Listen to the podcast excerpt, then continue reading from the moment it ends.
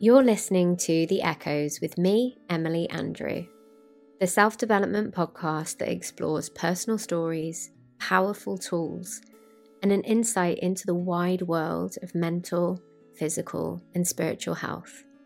Get ready to get curious, be inspired, and connect in. Hello, and welcome back to The Echoes. I hope you're well, and I hope that you are feeling good. Thank you so much to everybody who got in touch with me about last week's episode, the guided tapping meditation. I'm so glad that you enjoyed it and all of your feedback I have taken on board, and I am definitely going to look forward to creating even more for you in the future. Because essentially, I want this episode, this podcast in general, to give you some nuggets that maybe you can take away and you can put into life. Um, whether that is a guided meditation, whether whether that's an insight from a conversation, whether that is learning a new kind of part of a technique. And I want to bring it back with this solo episode to talk about how we tap for pain. Because this is one of the ways I kind of ended up getting into EFT or really kind of believing in EFT. Because although I believed, I read the research and I'd, you know, when I first started training, I'd done I'd done the research, I've done some practice sessions, but with quite spiritually minded people. And I think that there's a lot to be said for people that are really open, but what about people that aren't so open? Is this only a technique that works for people that don't necessarily connect with words like spirit or a higher power or you know uh, spirituality those kind of things? And the great thing is is that i'm married to one of those people. And you know he is a very supportive person and he's not close minded but he just doesn't really look or seek information like this or learn techniques like EFT or in kind of that personal development era, if you like.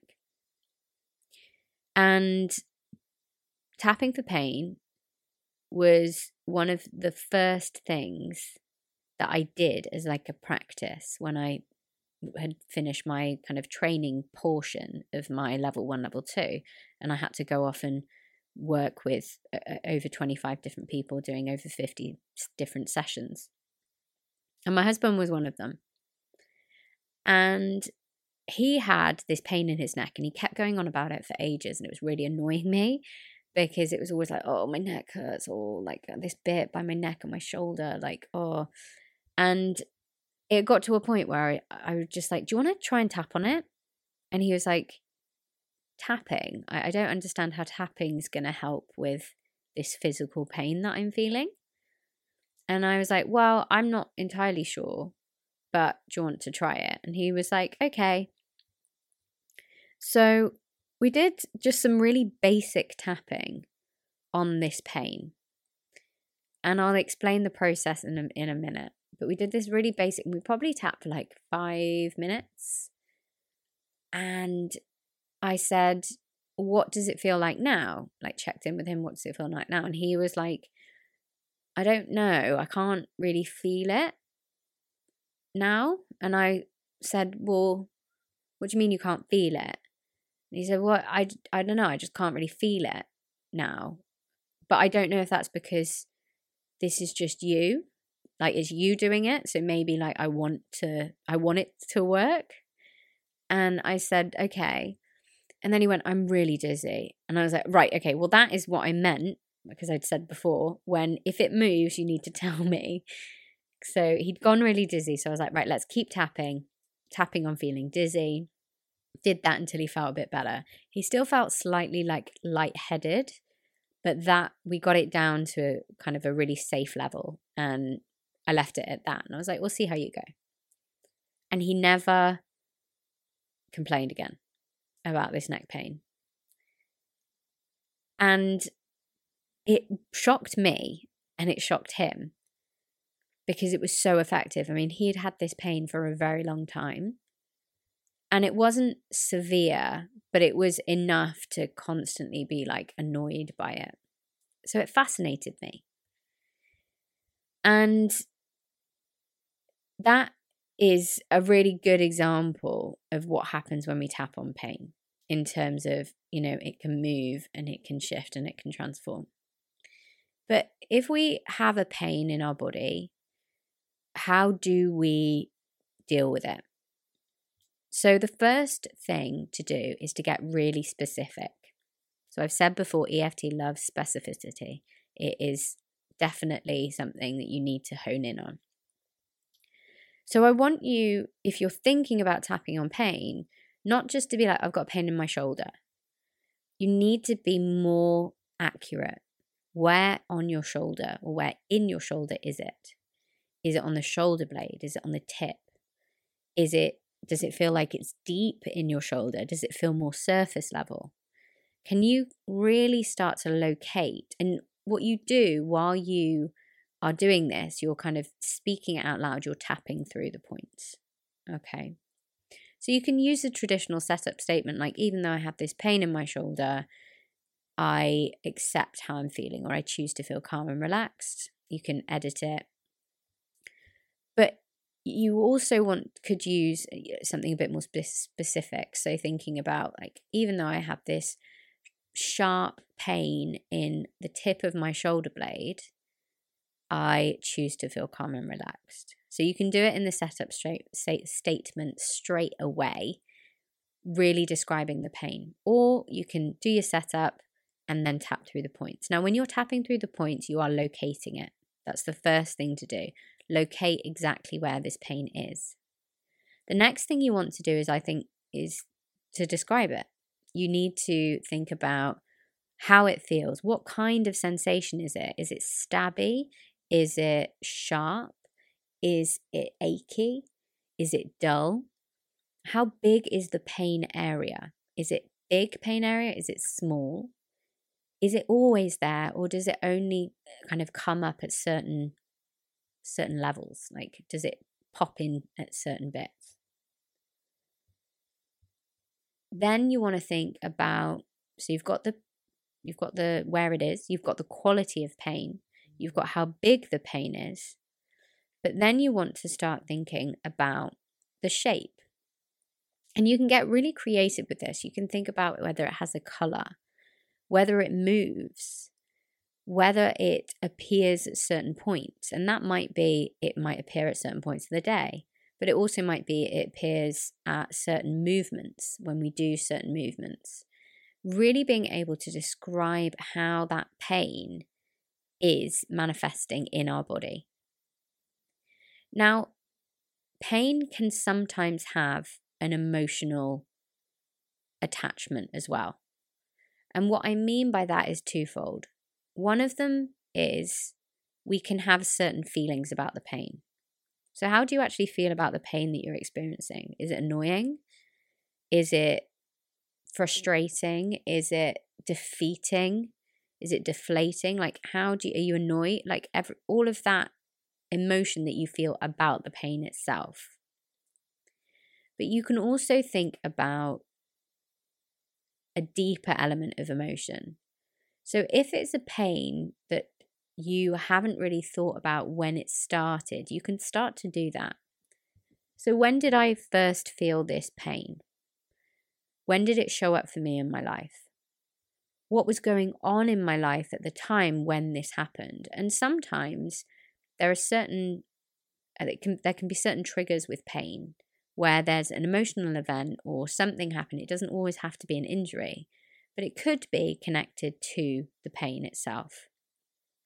So, what you do is if you do find any emotions, whether it be how you actually feel about the pain itself or something that is related to the onset of the pain, you can tap through those emotions just as you would normally. So, just as I said in the previous long episode about how we tap through emotions, you can go through all of that. But you might also want to think about getting deeper. So, for some people, basic tapping on pain is enough. So, you can just do the quality, the location, the area, And you can tap that down and bring that down, bring the SUDS level down, bring the pain level down. And that might just be enough. You might not need to go into these further questions. But if you do have pain or you experience chronic pain, then really looking into the onset of it, how what emotions are connected to it, but also looking at um, what this pain is preventing you from doing and what use this pain may have, whether it's a protecting, whether it is an expression of pain in terms of emotional pain, all of those things. And you can start to delve into it. And being able to delve into it, and obviously all of this is done while tapping, you can start to process anything that hasn't been processed, but also bring the pain levels down. And because I love research, I just want to share this with you. So, researchers from Bond University in Australia did a an EFT trial on using EFT for adults struggling with chronic pain. And it was a six week intervention. So it's a six week study, and they looked at whether EFT had any effect on how severe the pain was, how much the pain interfered with like daily activity, any symptoms and body symptoms of the pain, including looking at things like depression, anxiety, happiness, um, quality of life, and general satisfaction with life. So, what they did was they took brain scans. So, they used brain scans pre and post study. So, essentially, what they were trying to do is they were trying to map and measure any changes in the brain activity and areas involved with the pain modulation, which is the process where a pain signal is altered as it travels through our nervous system, as well as pain catastrophizing. So, that's that pattern of negative thinking that we experience when we have a pain or that pain experience. So, this six week intervention that they did, what they found was at the end of it, the severity of pain had decreased by 21%, and the pain's interference in a person's daily life had also decreased by 26%. And then they looked at the physical symptoms, and that they had decreased by 28%. They looked at the quality of life, and that had increased by 7%. Anxiety and depression had decreased. Anxiety had decreased by 37%, depression decreased by 13%, and life satisfaction generally increased by 8.8%. So those were uh, reported by the, the study participants.